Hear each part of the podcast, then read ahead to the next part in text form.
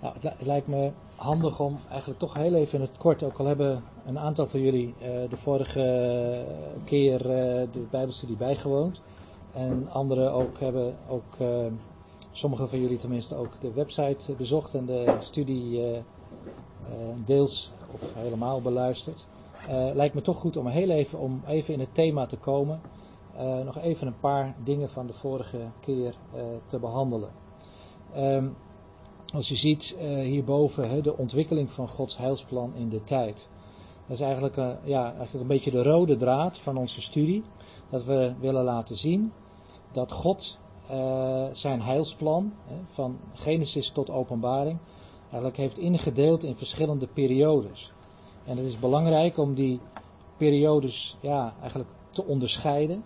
En ook te zien hoe in bepaalde, ja, in al die periodes uh, ja, God op een hele specifieke wijze zich openbaart en ook op een hele specifieke wijze uh, werkt.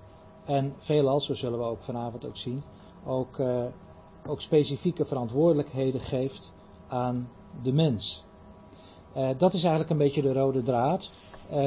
Vanavond dus even willen we gaan beginnen met, met de persoon van Adam en willen we zo verder de geschiedenis van Genesis volgen. Um, maar toch, zoals gezegd, even kort laten zien. Um, een paar teksten nog, bijvoorbeeld hier uit uh, Handelingen 17. Hè, Paulus op de Areopagus. Dat hij daar ook heel duidelijk laat zien dat God dan verkondigt met voorbijzien van de tijden van onwetendheid. Dat was voorheen, voor de heidenen, tijden van onwetendheid. Nu, dat is dit moment, uh, overal aan alle mensen dat ze zich moeten bekeren. En wel omdat hij een dag vastgesteld heeft hè, waarop hij de wereld rechtvaardig zal oordelen. Verleden, hè, periode van onwetendheid. Nu, hè, moment waarop de mensen dan ook dat evangelie wordt gepredikt. Eh, waarop zij zich moeten bekeren. En in de toekomst dus ook een dag waarop zij dus ook ter verantwoording worden geroepen. Waarop hij de wereld eh, rechtvaardig zal oordelen. Nou, ook Hebreeën 1 is daar ook zo'n voorbeeld van. Hè, dat God, uh, dat is dan met name hè, aan de gelovige uh, Joodse mensen, hè, de Hebreeën, dat God dus voorheen gesproken heeft hè, tot dat volk door de vaderen, uh, of tot de vaderen door de profeten, maar dat hij dus in het laatste der dagen tot ons gesproken heeft in de Zoon. Daar begint een nieuwe openbaring. En enerzijds een openbaring die al wel was voorzegd, en we vinden natuurlijk de persoon van Christus op allerlei wijzen, ook in het Oude Testament, geopenbaard. Maar toch, bij zijn vleeswording komt daar eigenlijk een andere fase, uh, breekt daar aan. Nou, dat zegt Paulus ook met betrekking dan tot de heidenen. Voorheen waren zij onbesnederen, hè, waren, wij, uh, waren wij zonder Christus. Uh, vervreemd van het burgerschap van Israël, zegt Paulus in Efeze 2. Maar nu, in Christus Jezus, bent u die voorheen veraf was, door het bloed van Christus dichtbij gekomen. Dus weer, ook weer die, die periodes, hè, die fasen hè, van, van toen, hè, eh, zonder God, zonder aanspraak te kunnen maken op de verbonden en de belofte die God aan Israël gegeven. Maar nu breekt daar dus een nieuwe fase aan voor de heidenen. Doordat zij, als zij dan tot geloof komen, uh, ja, dat zij dus door dat offer van de Heer Jezus Christus nabij zijn gekomen. En zelfs medeburgers der heiligen zijn geworden, huisgenoten God, zoals Paulus dat in Efeze uh, beschrijft. Nou, de Bijbel geeft ook duidelijk verschillende tijdsaanduidingen. Uh, we zien eigenlijk al in Genesis 1 vers 14 waar ja, je zou kunnen zeggen dat uurwerk wordt geschapen. Die, uh, die maan en die sterren en dat eigenlijk dat hele universum. Waarin de Heer dus ook door middel van de zon, de maan en de sterren ook de vaste tijden, dagen en jaren uh, geeft. Daar zie je als het ware dus dat ook in de schepping, het, het, uurwerk om zo te zeggen, van de tijden daarin dus ook uh, ja, een hele belangrijke rol speelt. Nou, dat God ook werkt in de tijd, hè, dat blijkt dus ook bijvoorbeeld uit deze tekst gelaten vieren, dat toen de volheid destijds gekomen was, en God zijn zoon uitgezonden heeft, hè, geboren uit de vrouw, geboren hè, uh, onder de wet, om hen die onder de wet waren vrij te kopen. Dus daar was een bepaald moment, een volheid destijds brak aan. Dus God handelt ook naar, naar de tijd, naar zijn raadsbesluiten die ook in de tijd En op zijn door hem bepaalde specifieke tijd dan ook, uh, ja, dan ook wordt, wordt uh, zijn plan dan ook wordt verwezenlijkt. Um, nou, ook in de evangelie, hè, de tijd is vervuld van het koninkrijk van God, hè, is nabijgekomen. Dat is een bepaald, een specifiek moment bij het aanbreken van, hè, bij de komst van de Heer Jezus, is dus dat koninkrijk van God is aanstaande. Uh, nou, dan hebben we vorige keer nog heel even ook stilgestaan bij de eeuwen, de aionen. Ik zal daar niet te uitgebreid op ingaan, maar dat is ook een tijdsindeling die de Bijbel maakt. We hebben gezien, de Bijbel maakt, hè, spreekt dus over uren, spreekt over dagen, spreekt over maanden, spreekt over jaren en spreekt dus ook over aionen. En dat zijn dus feitelijk veel grotere uh, fasen in Gods heilsplan. Maar die dus ook allemaal dus ook te maken hebben dus met dat hele ontwikkelingsplan, dat heilsplan, wat zich dus in de tijd zich dus ontwikkelt. Uh, nou, we hebben de vorige keer ook al even stilgestaan bij de ontwikkelingsfase van de aarde de oorspronkelijke aarde. In het begin schiep God de hemel en de aarde. Dan Genesis 1 vers 2, daar lezen we de aarde nu was of werd. Dat geeft het Hebreeuws ook, eh, die ruimte werd woest en ledig. Dus dan heb je over de woeste aarde of, zoals we de vorige keer hebben gezien, naar alle waarschijnlijkheid de verwoeste aarde. Die naar alle waarschijnlijkheid dus te maken heeft gehad met de val van Satan. Dan krijg je eigenlijk de herschepping. Dan krijg je de paradijselijke aarde waarin, waar we straks wat meer over zullen uh, uitweiden, naar aanleiding van, uh, van Adam en zijn positie en zijn verantwoordelijkheid. Dan de vervloekte aarde, hè, dus na de, na de zondeval krijg je hè, de aarde die, uh, die vervloekt is. In de zin dat, dat hij dorens en distels voortbrengt, enzovoort, enzovoort. de gebroken wereld, waar wij, vandaag aan de dag nog altijd leven. Dat is feitelijk dus ook de aarde van nu, hoewel je daar ook nog zou kunnen zeggen dat daar nog tussen zit ook nog uh, de tijd van, daar komen we misschien vanavond ook over te spreken, nog van de, de zonvloed. Dat de aarde voor de zonvloed noemt de Bijbel ook de oude wereld.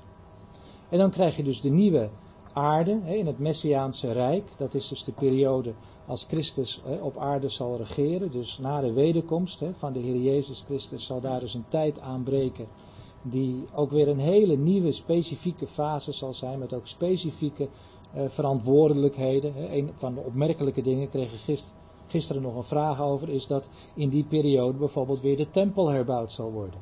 En er weer offerdienst zal zijn. Uh, dus ook een hele specifieke tijd met ook hele specifieke kenmerken en ook specifieke uh, verantwoordelijkheden die dan ook er zullen zijn. Uh, nou, en dan krijgen we de, de, de nieuwe hemel en de nieuwe aarde. En dat zal de tijd zijn, dus na die duizend jaar na dat Messiaanse Rijk, waar dus die, die, die ja, vernieuwde aarde zal veranderen in een nieuwe aarde. Dan zal dus ook werkelijk, Peter spreekt dan ook dat die elementen met vuur zullen verbranden, dan zal dus ook echt een nieuwe aarde dan ook zijn, uh, waarin dan uiteindelijk ook God zal zijn, alles en in allen. Dus dat even ter inleiding, om even goed in het onderwerp te komen met die verschillende fasen. Is dat uh, zover uh, duidelijk? Ja? Oh ja. Goed, eh, we, nou dat is, laten we zeggen, hè, even in grote lijnen en, hè, en, zoals de Bijbel zich laat indelen. Um, waar ik vooral uh, vanavond en ook ja, de komende keren ook bij stil wil staan, is dat je die fasen, die periodes in Gods heilsplan, eigenlijk ook kan, kan koppelen aan bepaalde personen. sleutelpersonen in Gods heilsplan.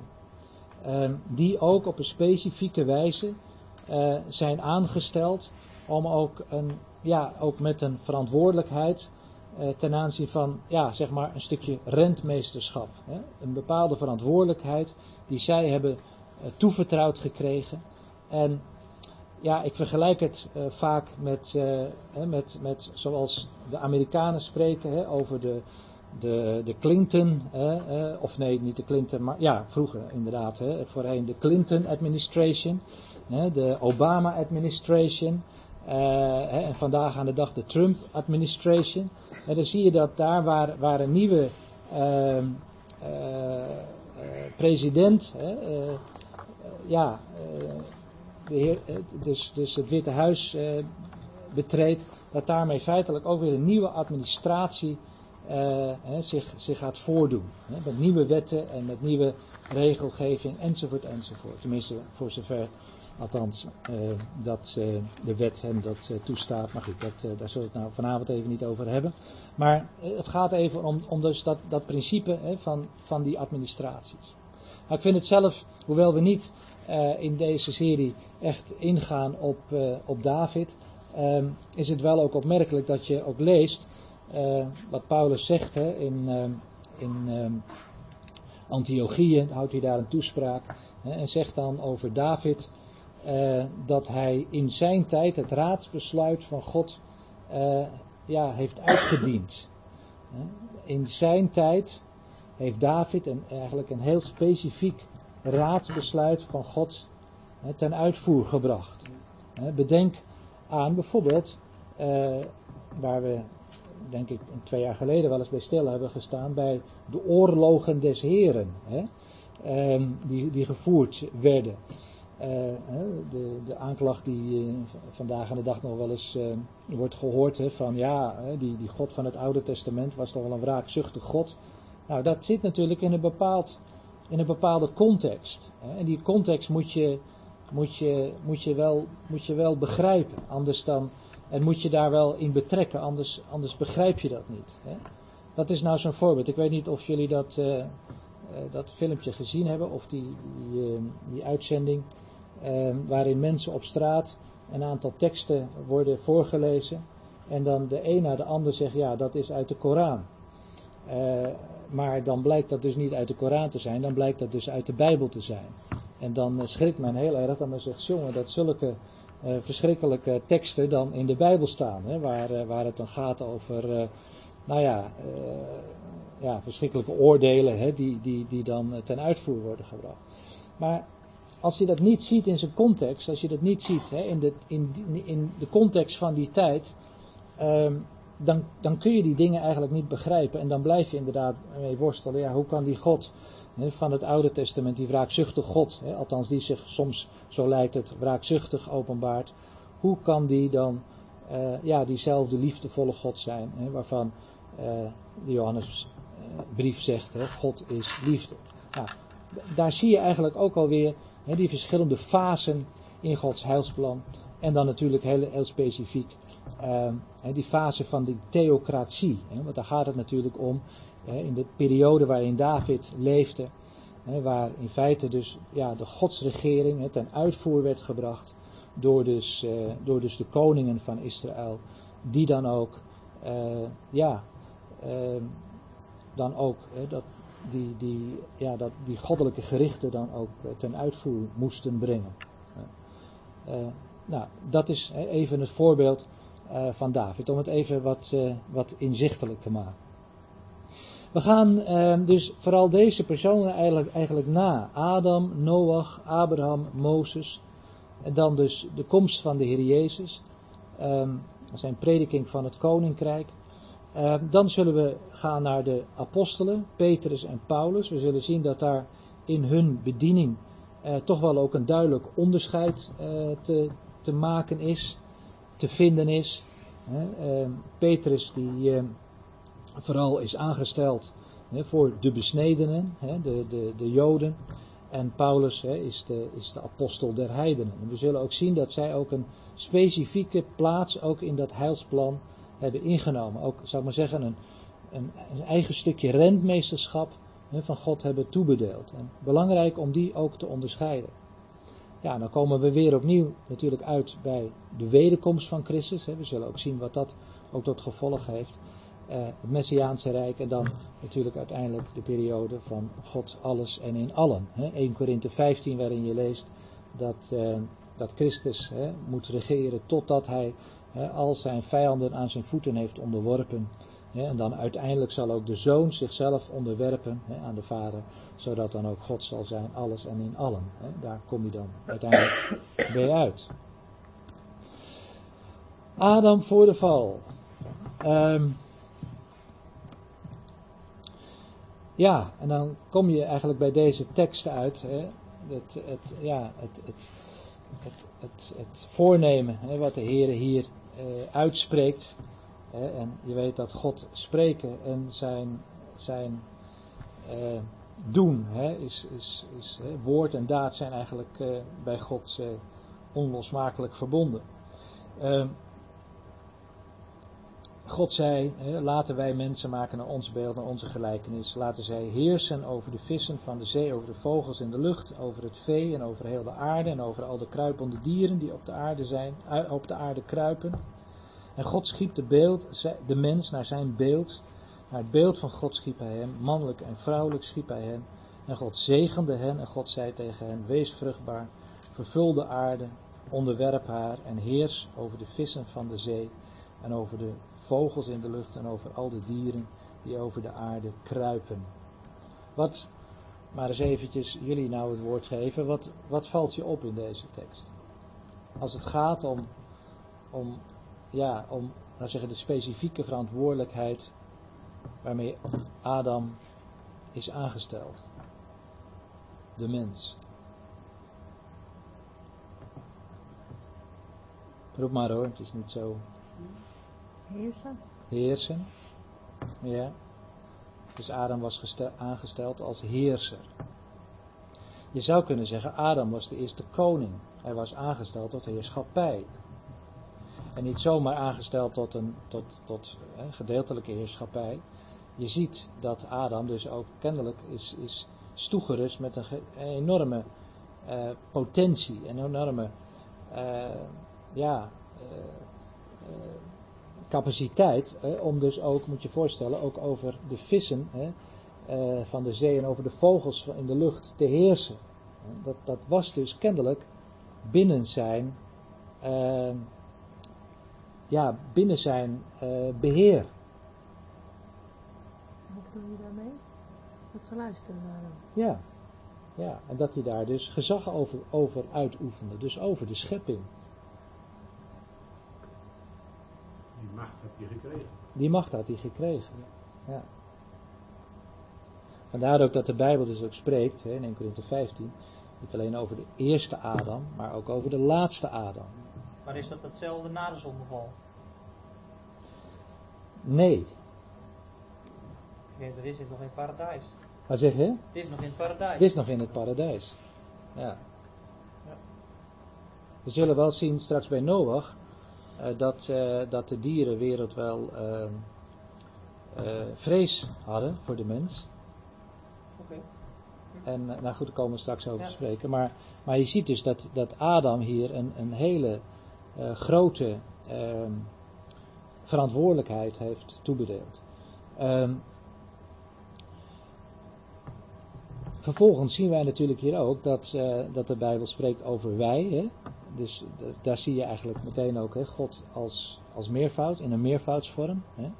Daar, daar ligt eigenlijk al opgesloten hè, de, de drie-eenheid, Vader, Zoon en Heilige Geest. En als we het hebben over het beeld van God, waar denk je dan aan? Aan welke persoon van de drie-eenheid denk je?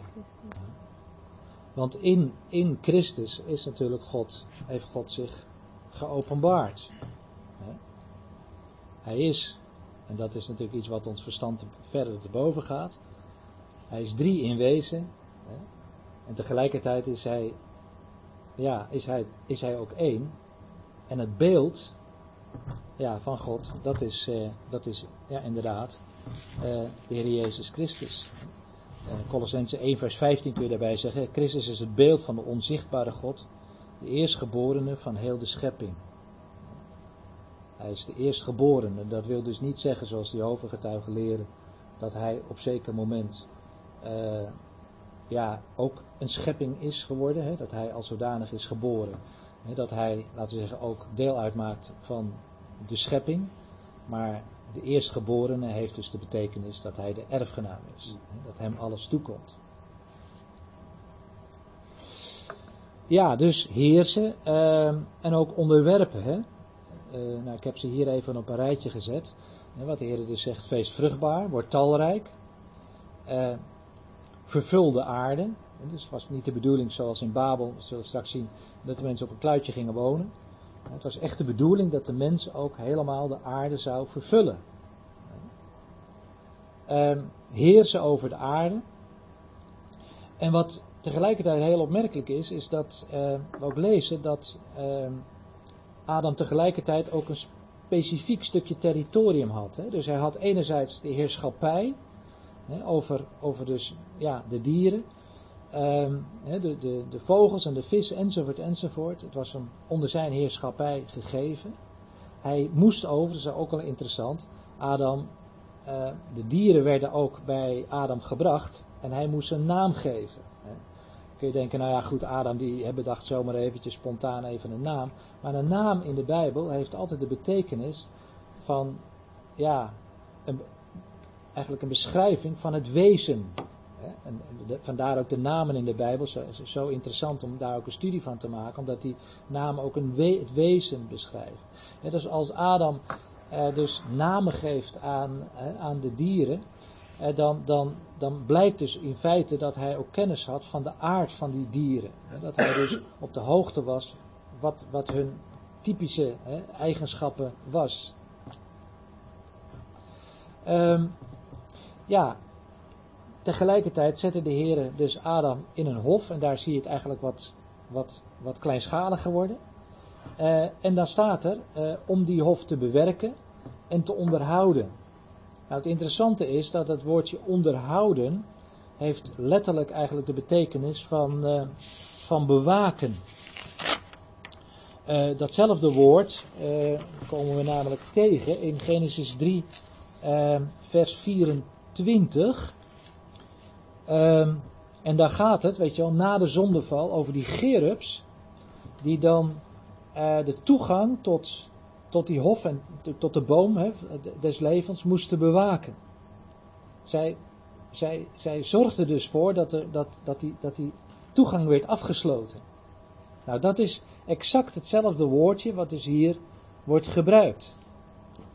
Um, en dan, ja, dat bepaalt je natuurlijk tegelijkertijd bij het feit dat er dus ook al iets was wat er eigenlijk ja, oorspronkelijk niet was in Genesis 1 vers 1. Denk ik zelf. En ja, dan is duidelijk. Waarom moest die hof bewaakt worden? Wat, wat mocht daar niet binnenkomen? Wie, ja, ja, dan gaat het dus in feite om niemand anders dan de persoon van Satan die zich daarin, hè, de, een slang, hè, zich, zich uh, incarneert in een slang en zich daar dus, dat zullen we straks met elkaar zien, aan, aan Eva en, en, en, natuurlijk uh, ja, verleid. Uh, dus zie je hier in feite dus heel duidelijk ook een specifieke fase in, in, Gods heilsplan. Ehm, het was, ja, om zo te zeggen, nog heel maagdelijk. En tegelijkertijd ja, was daar wel de waakzaamheid die van Adam verwacht werd om die hof te, te bewaken voor ja, datgene wat, ja, wat in feite, uh, ja, of degene die uiteindelijk uh, hun val is geworden. Um, ook heel concreet, hè, een, een, uh, een verantwoordelijkheid, um, namelijk dat de Heere God de mens gebood van alle bomen van de hof mag u vrij eten, maar van de boom van de kennis van goed en kwaad daarvan mag u niet eten, want op de dag dat u daarvan eet, zult u zeker sterven. Je ziet al, er was dus een boom van kennis van goed en kwaad. Met andere woorden, er was al kwaad. Ja? En natuurlijk, er was een kwade genius eh, reeds aanwezig, namelijk Satan zelf. Ja?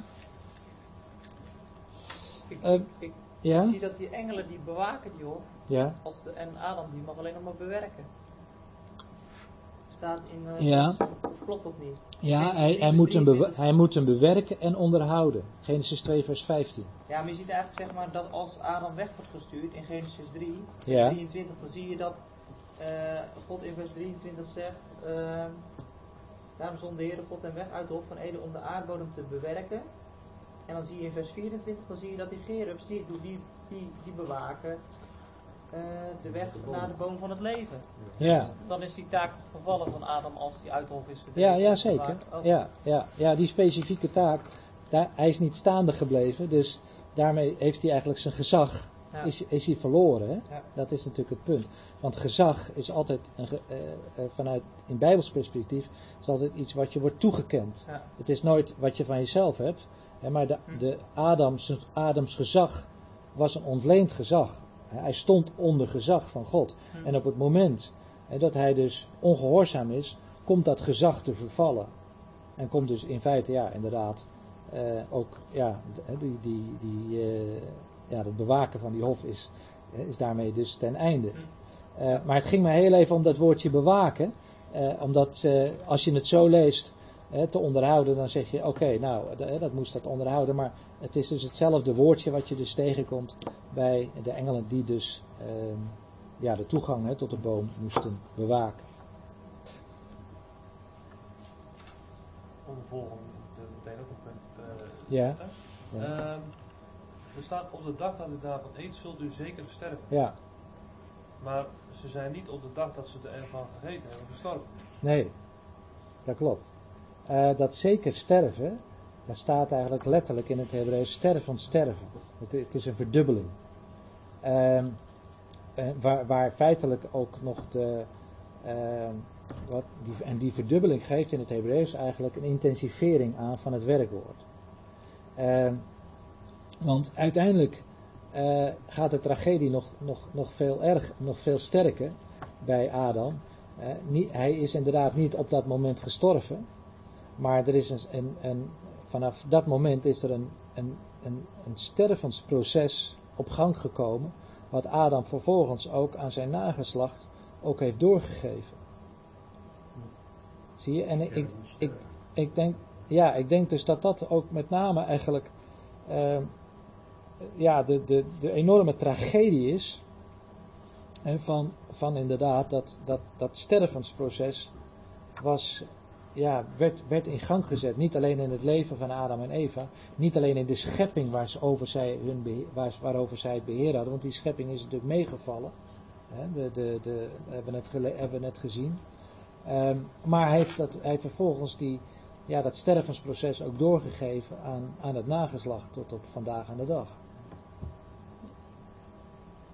Let eventjes, als je wil, even op eh, dat proefgebod, eh, hoe de Heer dat zegt. Hè? Want we zullen straks dat even vergelijken met wat eh, Eva zegt, eh, dat woord citeert. De Heer gebood de mens van alle bomen van de hof mag u vrij eten. Ik heb ze even onderstreept.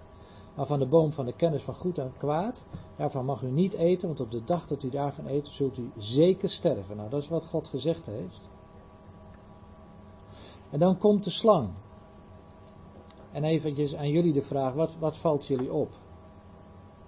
Ja, drie dingen.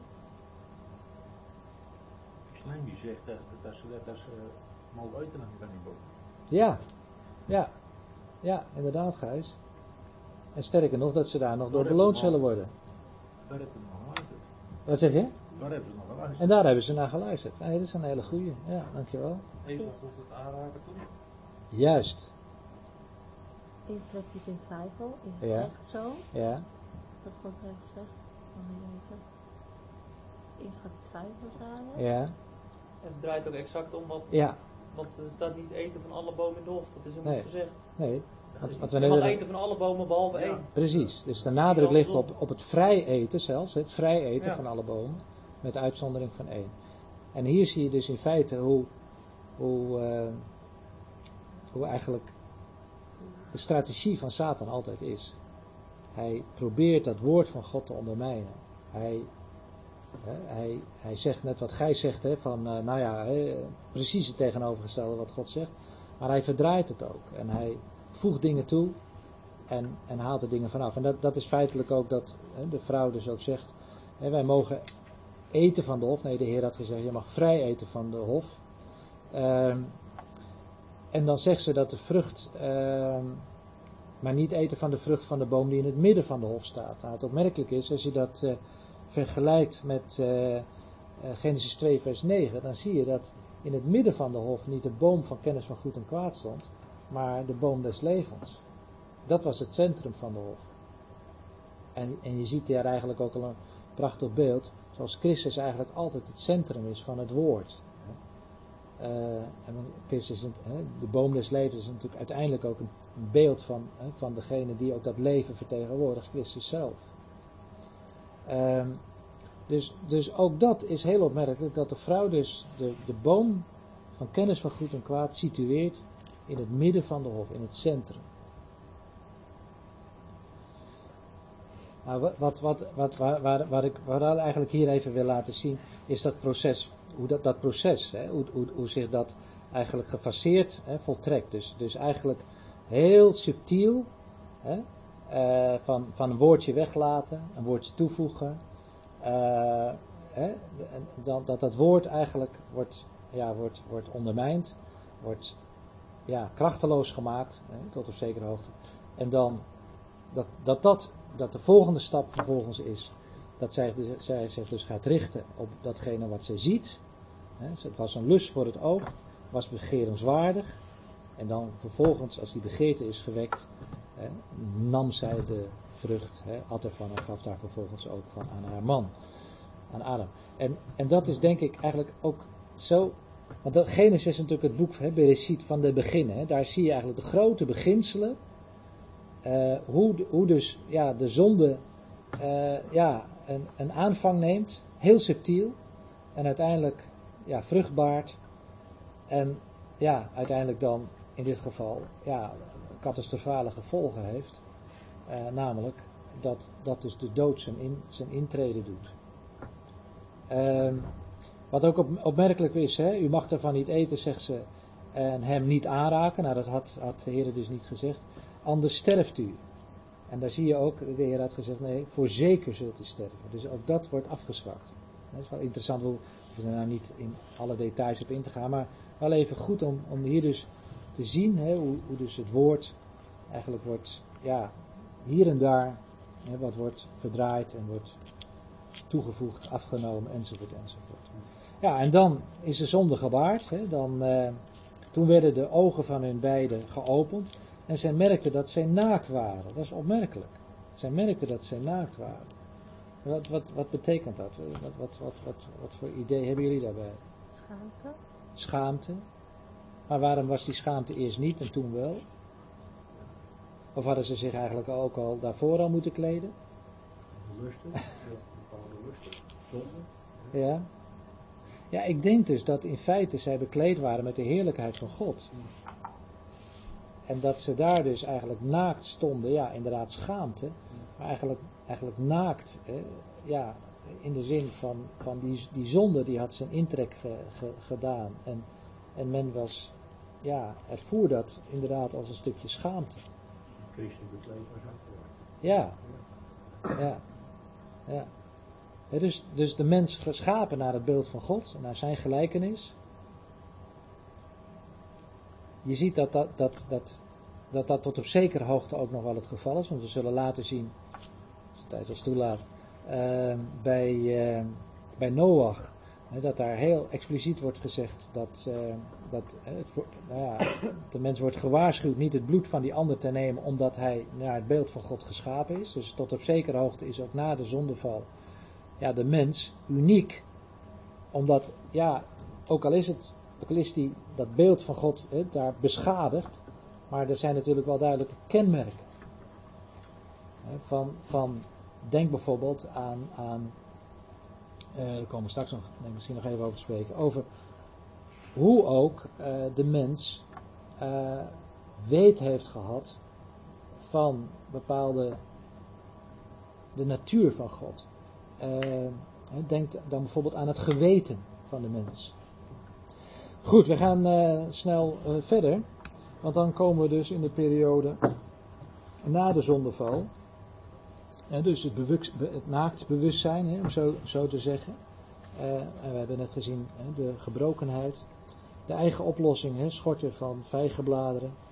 Het verbergen, uh, het zich verbergen, willen verbergen voor God. Hè. De open communicatie is, uh, is daarmee verstoord. en de dood. Hè. En, en dood heeft natuurlijk vooral ook de betekenis eigenlijk van geestelijk dood. Dat wil zeggen dat communicatie is vooral ook dan ook dood. Een, een telefoon die dood is, een lijn die dood is, die, daar is geen communicatie meer voor, voor, voor, voor mogelijk. En vandaar zie je in feite dat God ook dat meteen ook liefdevol Adam en Eva tegemoet komt. Door hun dus ook te bekleden met, met dierenhuiden en daar in feite bloedstorting dan ook, zoals net gezegd, ook vooraf is gegaan. Ehm, nou, dus met Adam hè, en Eva is ook, eh, is ook de schepping eh, meegevallen. Ehm, de mens die uit de aardbodem is, eh, is gekomen, maar zich dus ook vervolgens ook tot die aardbodem ook zal terugkeren. Hè. Het stof, stof zonder geest is, is dood. En dan, wat we net al, ook al zagen, hè, Romeinen 5 vers 12, dat dus door één mens de zonde de wereld is ingekomen en door de zonde de dood. En dus zo ook de dood tot alle mensen is doorgegaan. Ehm, dus dat zijn feitelijk de gevolgen van, ehm, van de zondeval. Eh, en daarmee ja, zou je kunnen zeggen, treedt dus een, eigenlijk een, een heel nieuw, ehm, een, nieuwe fase dus in, in, in, die, in die geschiedenis van de mensheid eh, dus, eh, dus op. wat denken jullie? Eh, is vanaf Adam hè, en, en, en, en de periode, hè, Adam is 930 jaar geworden, was de mens nou in, in die hele periode nou helemaal zonder kennis van God, zonder licht, zonder enig inzicht, zonder niets? Nou, Steve Hoorn. 930 jaar. Ja, dan hebben wij nog even te gaan. Met, met, Ja, ja, ja. kijk nog wel even. Ja, je ziet daar wel een geval in als je Genesis zo doorleest. Er zit een geval in waarin het steeds erger wordt. Ja. Ja. Ja. Maar God spreekt nog wel tegen Kain en Abel, toch? Waar Ja. is je broer? Ja. Ja. Inderdaad. Dat klopt. En natuurlijk tegelijkertijd, eh, wat, wat, ik, wat ik hier ook wil benadrukken, is natuurlijk het feit, ik zei het al, Adam is 930 jaar geworden. Bedenk dat toen Noach stierf, was Abraham 70 jaar. Ja. Het zijn verschillende berekeningen. Maar, eh, dus, dus, dus Abraham, menselijkerwijs gesproken, of ja, naar alle waarschijnlijkheid zelfs ook nog, zou mogelijk kunnen zijn, heeft dus ja, ook nog kennis eh, gehad eh, van dus Noach. Waarmee even, even, even gezegd is dat in die, in die, die oude tijd, hè, ehm, waar dus, laten we zeggen, waar we, waar we, waar we niet zozeer, ehm, ja, gedeeltelijk maar eh, schriftelijke eh, eh, geschiedschrijving hebben, maar eigenlijk niet, geen, geen specifieke wetgeving hebben, ja, die natuurlijk pas, pas later is gekomen, ehm, zie je wel dat dus eigenlijk die kennis van Adam wel is doorgegaan ook op die, op die volgende geslachten. Eh, denk, denk bijvoorbeeld maar aan het feit dat, eh, dat, dat Noach een, een altaar bouwt naar de zondvloed. Ja. Daar moet hij geweten hebben. Denk maar aan Abel die een beter offer bracht dan, eh, dan, dan Kain. Ja. Daar was dus wel degelijk kennis. Ook al weten we niet in hoeverre die kennis was vastgelegd, in die, in die wetten van God hè, eh, was, wa- waren vastgelegd. Ehm, maar er was dus wel degelijk eh, kennis. Die dus eigenlijk door, door, die, door, door, dus die, door dus die leeftijden, door, door dus die, die enorme grote leeftijden, waar mensen elkaar dus. Hè, in die tijd was het dus mogelijk dat je, ja, dat, dat bijvoorbeeld je vader nog vertelde over de 80-jarige oorlog of zoiets dergelijks. Ja, Dat kunnen wij ons nou niet meer voorstellen. Maar was er niet ook, eh, als je de jaren achter elkaar zet, één iemand die zowel Noach als eh, Adam gekend heeft? Die zowel Noach als Adam gekend heeft. Ja. Hoe oud was de aarde toen nog uh, ging timmeren aan die ark? De eerste spijker? 120 jaar verschil erin. Ehm, Volgens mij zijn het één of twee mensen die er tussen zitten of zo. Tussen die mondeling over zou kunnen dragen. Nou, daar hebben we natuurlijk heel veel tussen gezeten. Ja, maar als je de, eh, ja, je bedoelt de laatste dag van eh Adam pakt, zeg Ja. maar, en de, en de eerste 10, 15 jaar van Noach, dan Ja, heb je één of twee mensen nodig om mondeling dat Ja. verhaal over te kunnen brengen. ja, ja, ja. Ja, ik kan de volgende keer wel even die, die tijds- eh, en die personen wel even laten zien. Ik heb het in Bijbel, dus ik zou het zo kunnen laten zien, maar even. Ik stel voor dat wij hier even. Maar, maar inderdaad, het, het- wat, wat, wat dus vooral belangrijk is, is dat, dat, dat in die periode de mens dus niet in duisternis geleefd heeft, maar dus heel veel kennis, eh, lange tijd, en met name natuurlijk ook door Adam, die ook heeft kunnen getuigen van de periode voor de zondeval, hè, en God ook gekend heeft hè, op een hele specifieke wijze. Moet dus ook dat, dat verhaal moet dus ook, ook, ook, eh, ook, ook overgedragen zijn. Eh, een interessant boek is bijvoorbeeld het boek Job, wat, wat, wat vermoedelijk heel oud is, ver, ver nog uitgaat voor, voor, voor Abraham. Hè? eh, echt vanuit die hele begintijd, waar uiteindelijk ook hè, die, die kennis van God dus ook heel duidelijk blijkt. Nou, Noach, maar goed, inderdaad, we zien dus eh, een, een degeneratie van, van de mensheid. Hè? Ehm, Leuke, leuke presentatie. ja, dat is een leuke presentatie. Ja. Ehm, Noach. ehm, ja, die, in Genesis 6 lezen we dus feitelijk hè, dat daar de mens hè, hij het zo verdorven was. Dat, eh, dat de Heer zegt dat eh, alle vlees hè, had een verdorven levenswandel op, eh, op de aarde. En dat heeft dan ook geleid tot, eh, tot de zondvloed. En Petrus spreekt dus ook, hè, als God de oude wereld niet gespaard heeft, hè, maar het achttal van Noach, de prediker van de gerechtigheid, bewaard heeft, toen hij de zondvloed over de wereld van de goddelozen bracht. Eh, hier zien wij dus ook dat Noach dus ook hè, een prediker was van de gerechtigheid. Dus ook, ook Noach heeft, heeft kennis gehad van het ja, principe van, van gerechtigheid. Hè, een gerechtigheid die natuurlijk altijd te- maken heeft niet met de gerechtigheid van de mens zelf, hè, maar een toegerekende gerechtigheid.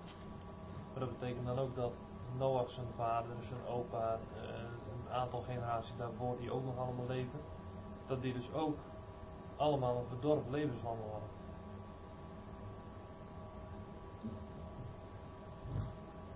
Heeft.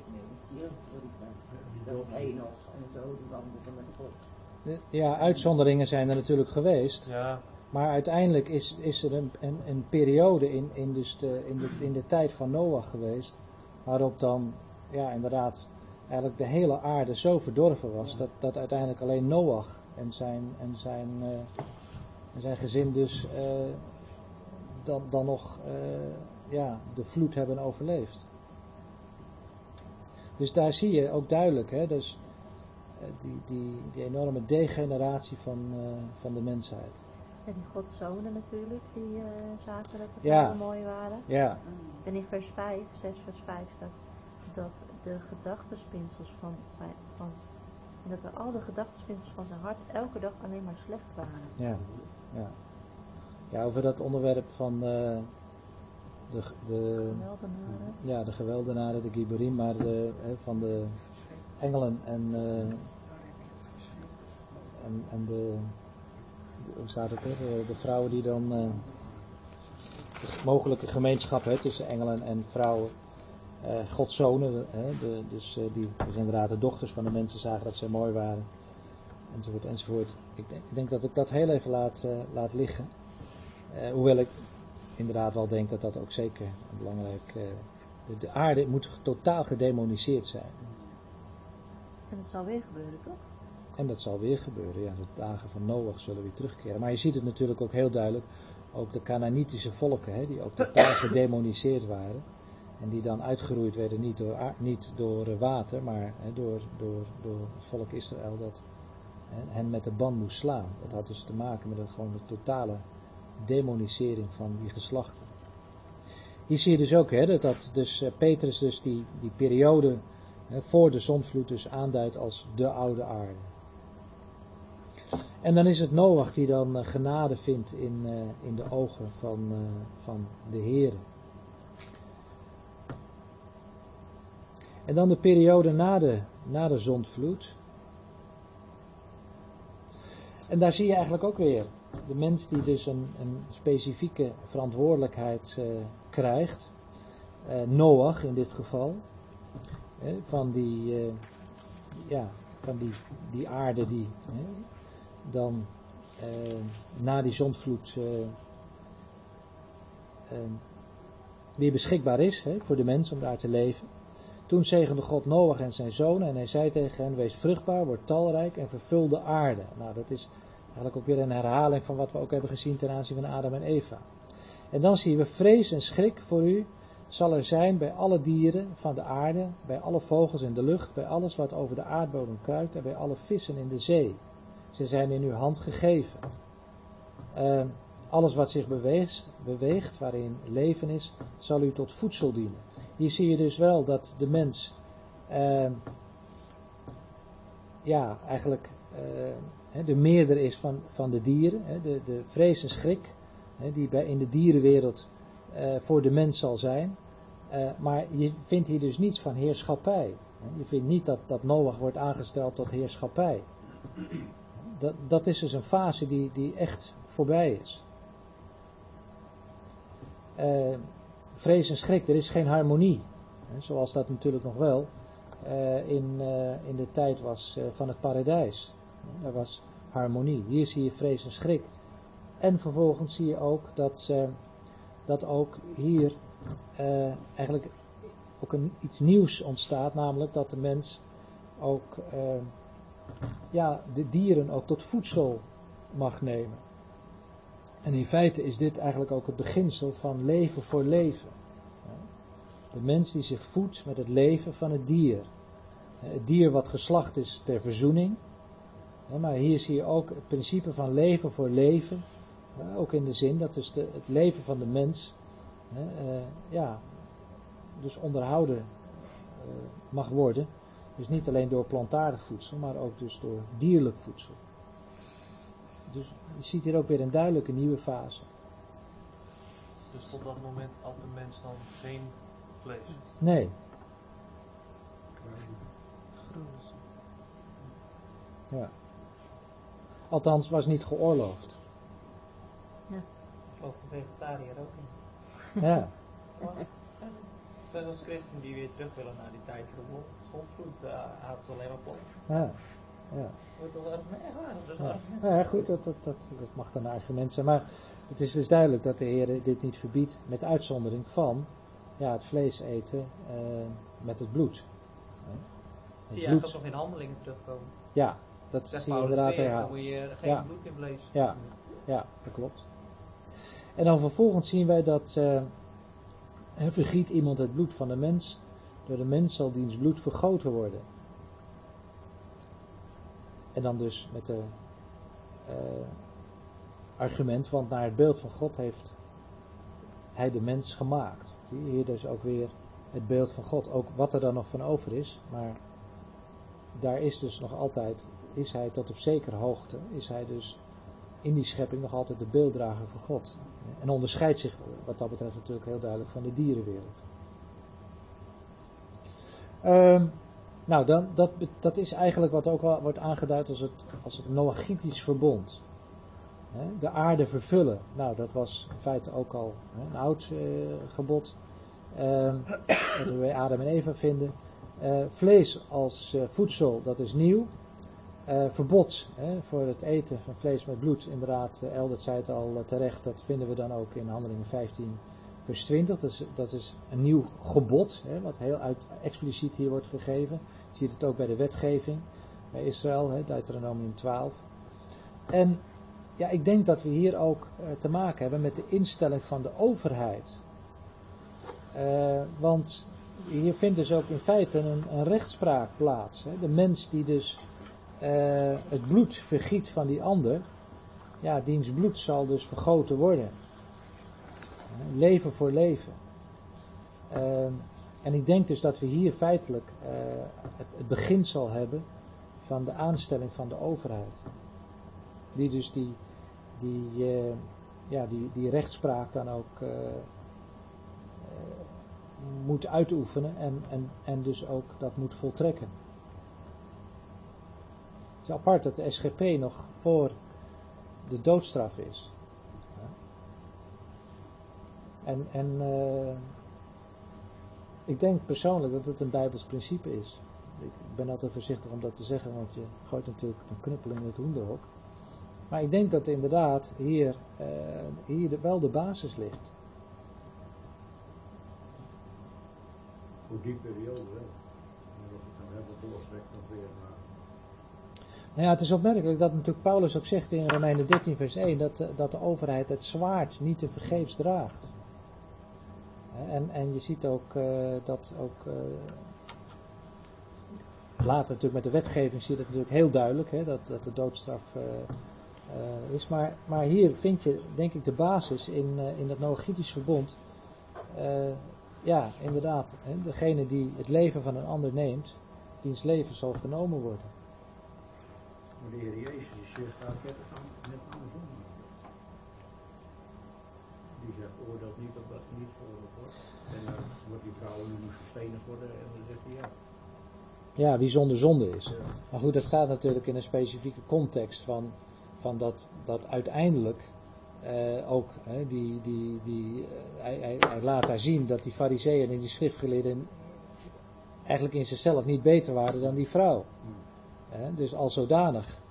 Eh, hè. Maar, maar, maar natuurlijk, eh, het, het, eh, de, de doodstraf was natuurlijk zeker onder de wet natuurlijk, natuurlijk heel gebruikelijk.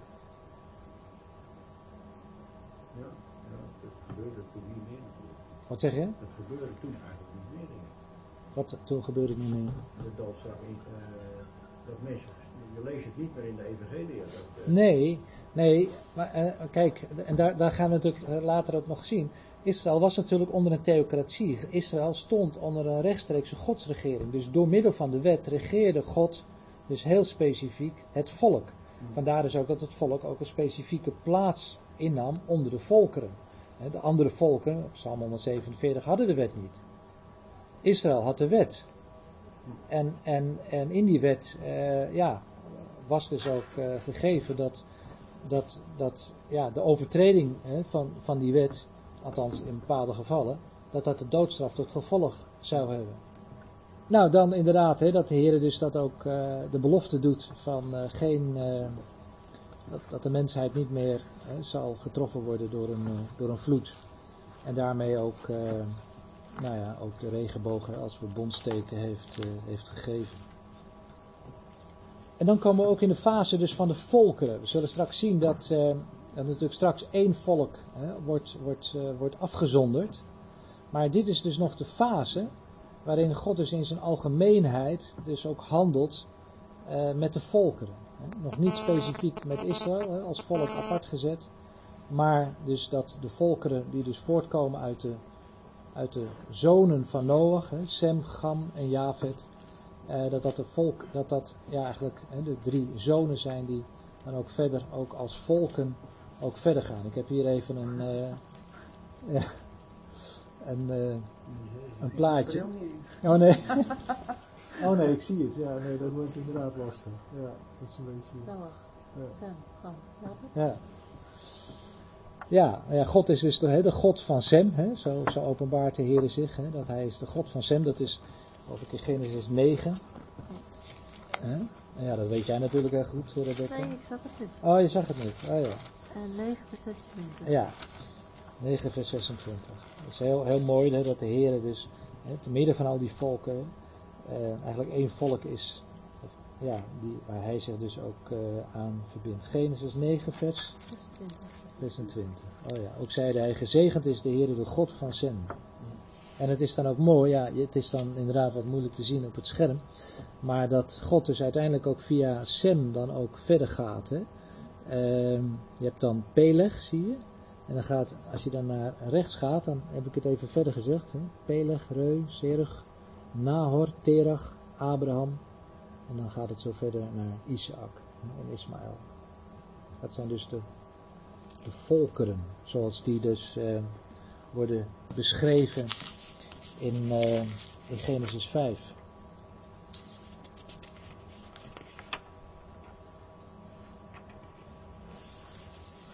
Sorry, in Genesis 10. Nou, en dan heb ik dit plaatje er ook nog even bij gezet. Dan zie je dus eh, ja, de verschillende gebieden. Hè? Javet, Sem, Gam.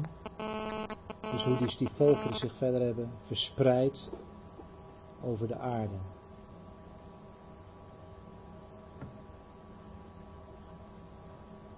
Was vervloekt. Ja, Canaan, hè?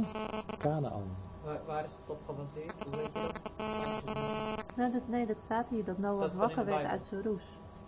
Vers 24. Nou, Hij waar kwam al- weten over wat zijn jongste zonen gedaan had. En hij zei, vervloekt is Ah, Canaan. basis van. eh, Ja, gegevens. Ja, Canaan, ja. En Canaan, dan kom je dus in feite bij de Canaanitische volken. Dat hij voor zijn broers een dienaar, Ja. een dienaren zijn. Ik ben in, Jan- in dat eh, boek van eh, gelezen, vond ik wel interessant. Over, eh, dat heet ook over de zonvloed. Ja, En dat gaat dan, eh, daar wordt dan een beetje verteld over nou, hoe dat dan heeft kunnen ontstaan. En inderdaad ook al die volkerenstudies en hoe dan die volken, hè, Sem, Gam en eh, eh, de, hoe dat zich verspreid zou kunnen hebben over de aarde. ja, maar dan zie je ook de hele geschiedenislijn. Ehm, en volgens mij hebben we het de vorige keer daar ook wel even over gehad, over de afgodendienst. Hoe, zich dat, hoe dat ontstaat op een gegeven moment na Adam en hoe dat dan opbouwt en steeds erger wordt. ja, En hoe dan ook die volkeren daardoor, bijvoorbeeld over die zonvloed, daar gaat een beetje dat boek dan over. oh ja, Dat ehm, uit heel veel volken op een hele andere kant van de wereld allemaal een beetje in hoofdlijn hetzelfde eh zondvloedverhaal hebben. En ook Ja. heel veel dingen nog over de Hof van Eden en zo heel veel terugkomen in hun eh, eh, geschied, geschiedenis wat ze dan mond op mond doorvertellen. ja, hoe je dat toch, als je dat allemaal zo, ze hebben dat toen uitgezocht, Ja. de schrijvers, dat dat echt allemaal te herleiden is naar de kern eigenlijk van, van de Bijbel, van Genesis, Hmm. wat daarin eh, in beschreven staat. ja, Dat je dat in al die volkeren, in de, in, bij de Indianen, in ja, weet ik veel waar. Die- vooral die zondvloed dan ook, die- ja. ja, ja, die nog niet eens in aanraking waren gekomen met mensen van andere culturen, die allemaal datzelfde verhaal, allemaal met andere namen en net, net andere klanken en zo. ja. Maar hoe zich dat over de aarde heeft Hoe verspreid. zit dat En- over de, die volkeren, hoe dat heeft. Dat is heel interessant. ja, ja, ja, ja.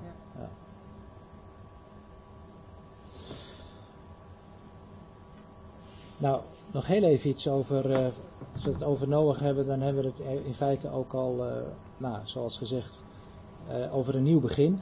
Maar dan weer opnieuw zie je dat daar ook weer de ge- degeneratie feitelijk weer, weer plaatsvindt. Hè?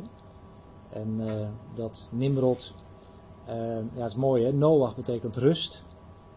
Hè? En, en Nimrod betekent rebel of, of opstandeling. Dan zie je eigenlijk weer die, die weerstand. Hè? Nimrod die ook een geweldenaar was eh, op de aarde.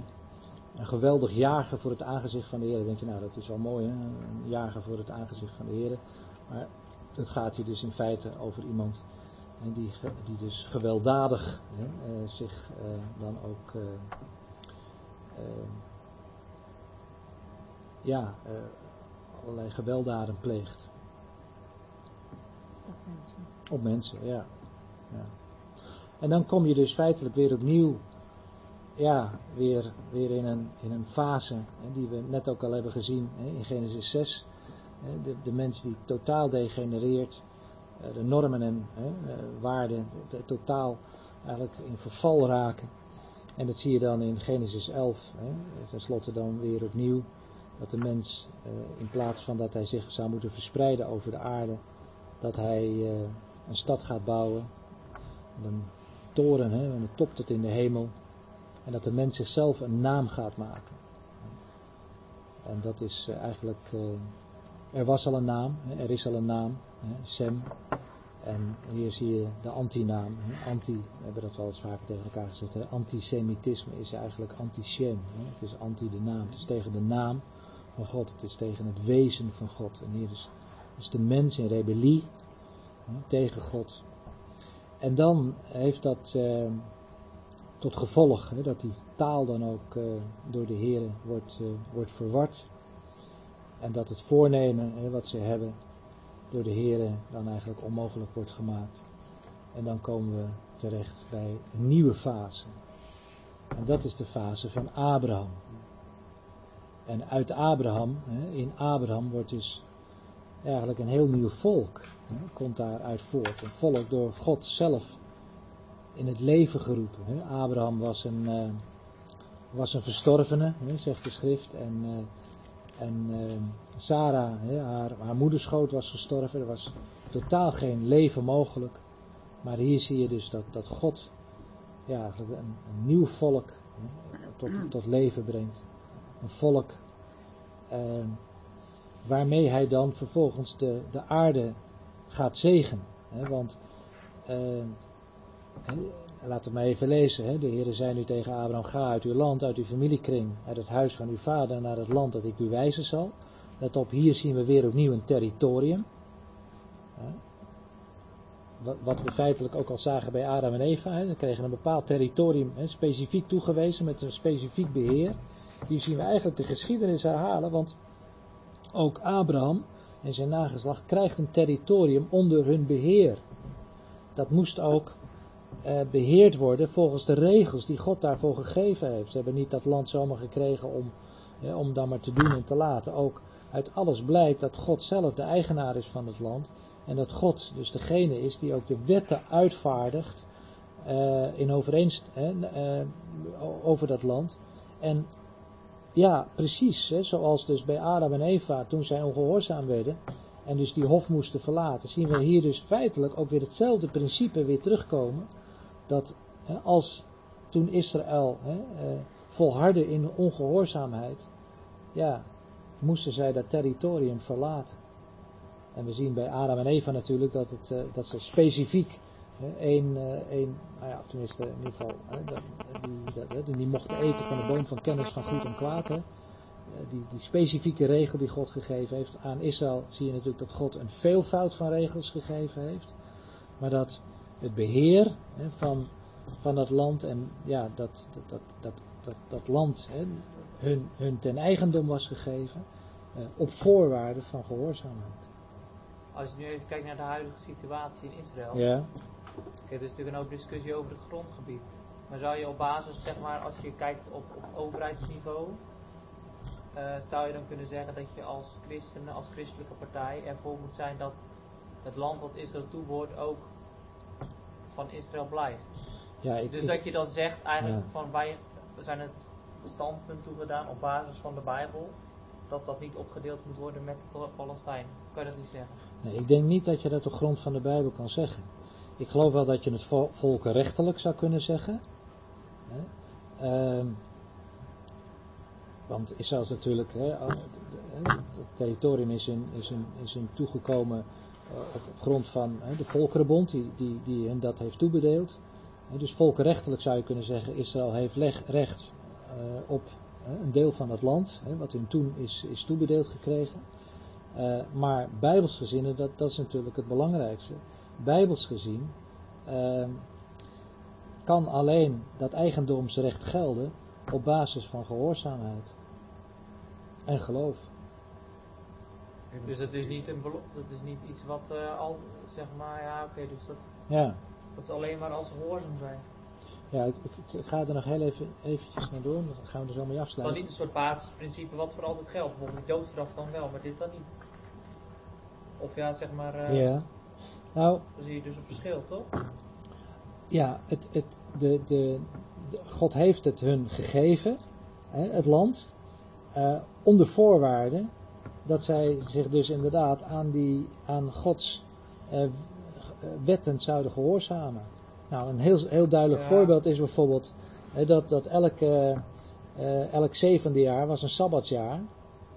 Ja, en, en moest dus dat land, eh, mocht, mocht dat land dus eh, niet eh, bebouwd worden. En, en had dat land rust. Nou, waarom was nou die ballingschap, die Babylonische ballingschap, waarom duurde die 70 jaar?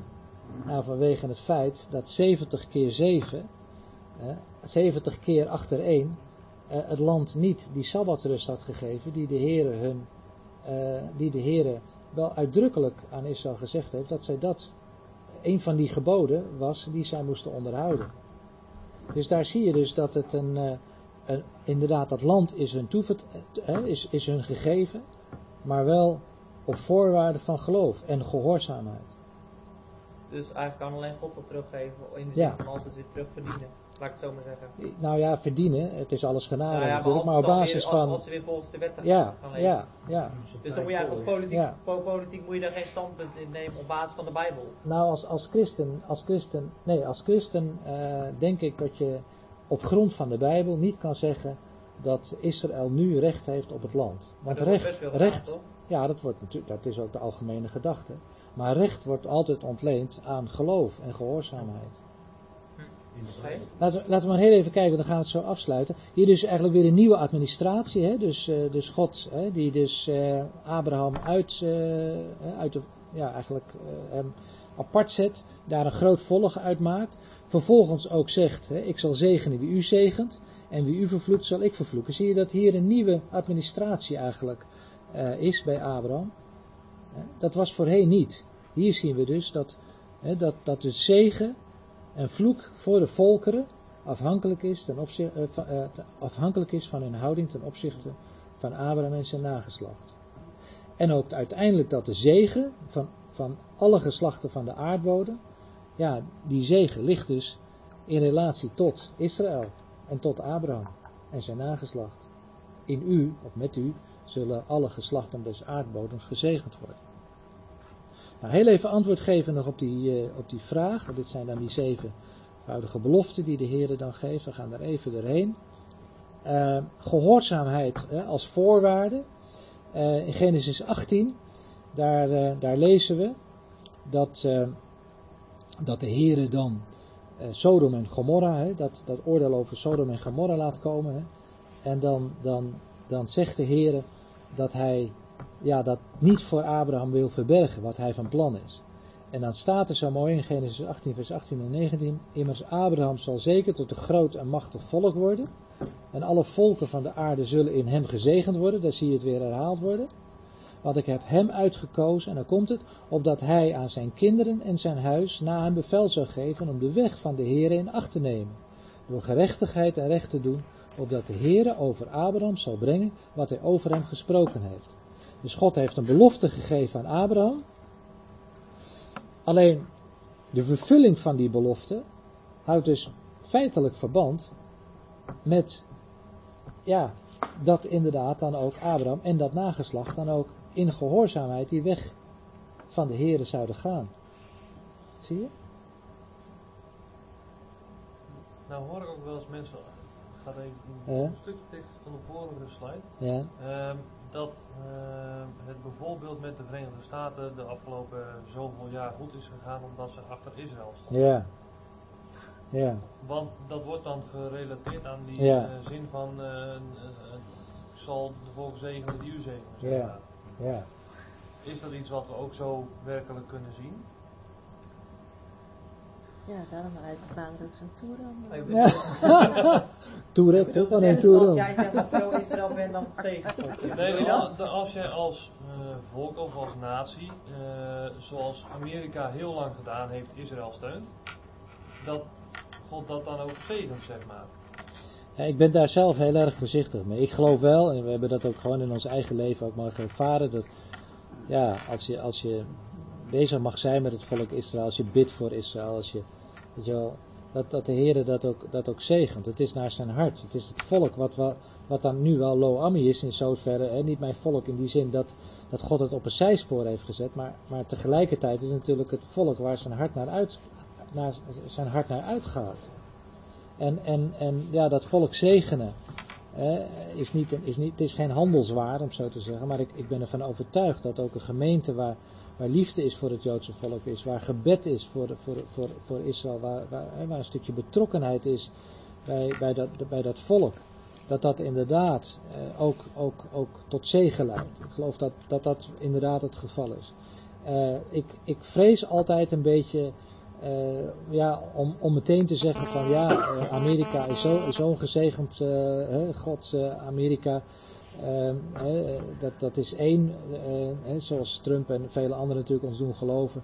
En, en ja, dat, dat is dan eh, God zegent Amerika, eh, dat dat eh, gerelateerd is aan, de aan, aan ja, hun, hun, hun positieve ondersteuning van, eh, van Israël. Ik, ik ben daar zelf wat voorzichtig mee. Ik denk zelf dat daar ook wel andere, eh, stiekem ook wel wat andere argumenten achter schuil gaan.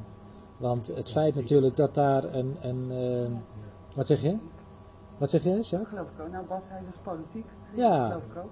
Ja, het feit dat daar een bruggenhoofd is in het Midden-Oosten eh, voor, voor de Amerikanen, ik denk dat dat ook een hele grote, belangrijke rol speelt. Hoewel ik denk ook dat er ook ongetwijfeld Amerikaanse politici eh, zullen zijn die echt oprecht ook vanuit hun christen zijn, eh, ook, ook, ook eh, daar, daar ook achter staan en, en, eh, en, en, en dat ook vanuit hun geloofsovertuiging doen. Maar ik, eh, ja, ik, ik ben daar zelf erg voorzichtig mee. Om, om dat causale verband, hè, oorzaak en gevolg, meteen, eh, meteen eh, aan te brengen. Want ze zijn het ook andersom kunnen En jullie een rijke Joodse gemeenschap. Ja, Dat dat, natuurlijk, de. Joodse lobby. Ja, ja als je als, Amerika als, je als potentiële Amerikaanse eh, eh, presidentskandidaat eh, een kans wil maken, zul je de Joodse lobby mee moeten hebben. Dus, Ja, dus dat zijn ook wel dingen die we ook wel moeten betrekken erbij. Een van de beredeneringen die ik wel eens gehoord heb is dat als je dan naar Europa ook kijkt, dan heb je voor de Tweede Wereldoorlog, dan kreeg je crisis na crisis en stortte Europa in elkaar. Dan kreeg je als eh, ultimum kreeg je dan Hitler. Hm. Na de Tweede Wereldoorlog is Europa achter Israël gaan staan. Heeft het, is het gaan bloeien, zeg maar. Hm. En dat je nu Europa weer wat weg ziet zakken, Ja. omdat het niet meer achter Israël Ja. zou staan. Ja. Het is, het is een opvatting. Ik ben, ik ben daar zelf eerlijk gezegd eh, toch wat, eh, wat, wat voorzichtig mee. Omdat ik geloof dat God vooral ook vanuit het verborgene werkt. Dan zou je het ook in, eh, in het Oude Testament kunnen zien. Dan zou je kunnen kijken of het ook bij volken die eh, zeg maar toen Israël steunden. Ja, dat weet ik niet. Kan, Ja. je, kan je dat daarin zien? Nou, je ziet het eigenlijk al meteen in Genesis 12.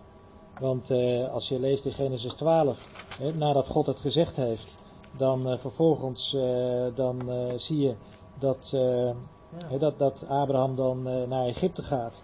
En, en dan, nou ja, hè, Sarai wordt daar dus aan het hof, of laten we zeggen in die, Adem. en dat harem komt van de farao en God meteen ingrijpt. Dus meteen lik op stuk geeft. En dus je ziet het eigenlijk meteen, eigenlijk deze, deze ja, dit principe zie je wel meteen eh, gebeuren. Toen wel, ja. Ja. ja. Nou, dit nog even als laatste, is dat goed? Dan hebben we het afgesloten. Eh, want Genesis 22, daar wordt natuurlijk Abraham op de proef gesteld. Nou, we hebben net al even gezien, hè, ook Adam, werd, Adam en Eva werden op de proef gesteld. We zien dat vervolgens ook bij, bij Abraham. Hè, eh, eigenlijk datzelfde beginsel weer. Hij wordt op de proef gesteld. Je weet hè, dat dan, hij, hij wordt, ja, dat, dat hij dan Isaac moet offeren. Eh, en dan, nou, dan, dan komt God tussen beiden, hè, een prachtig eh, geschiedenis. Eh, maar dan, dan zegt de Heer in Genesis 22, ik zweer bij mijzelf. Dat is mooi trouwens, dat is de engel die dat zegt, maar hij zweert bij zichzelf, blijkt dus de Heer zelf te zijn, die engel des Heren.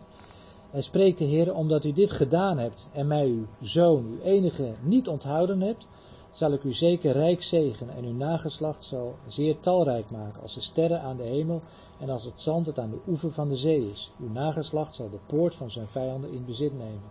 Zie je hier dus weer het, het verband tussen zegen en eh, nou eh, uw nageslacht zal de poort van zijn vijanden in bezit nemen. Dat wil feitelijk aangeven dat, dat, dat, dat dus, dus de suprematie van, van, van, van het nageslacht van Abraham op basis van gehoorzaamheid. En dit is dus ook weer zo'n typische specifieke administratie hè, in dat heilsplan van God. Het is niet zo dat ik vandaag kan zeggen van, eh, nou ja, mijn leeftijd is daar ook niet meer toereikend, maar hè, dat, eh, dat ik eh, een groot gezin kan, kan, kan claimen op basis van, van, van gehoorzaamheid of een groot nageslacht. Of, zie je, het, het, het, het heeft alles te maken hier dus met een, met een specifieke eh, eh, administratie, hè, om daar maar even dat woord te gebruiken, in een specifieke fase in Gods heilsplan, waarin God dus echt op een hele specifieke wijze dus gehoorzaamheid zegent met, ja toch primair, eh, aardse zegeningen.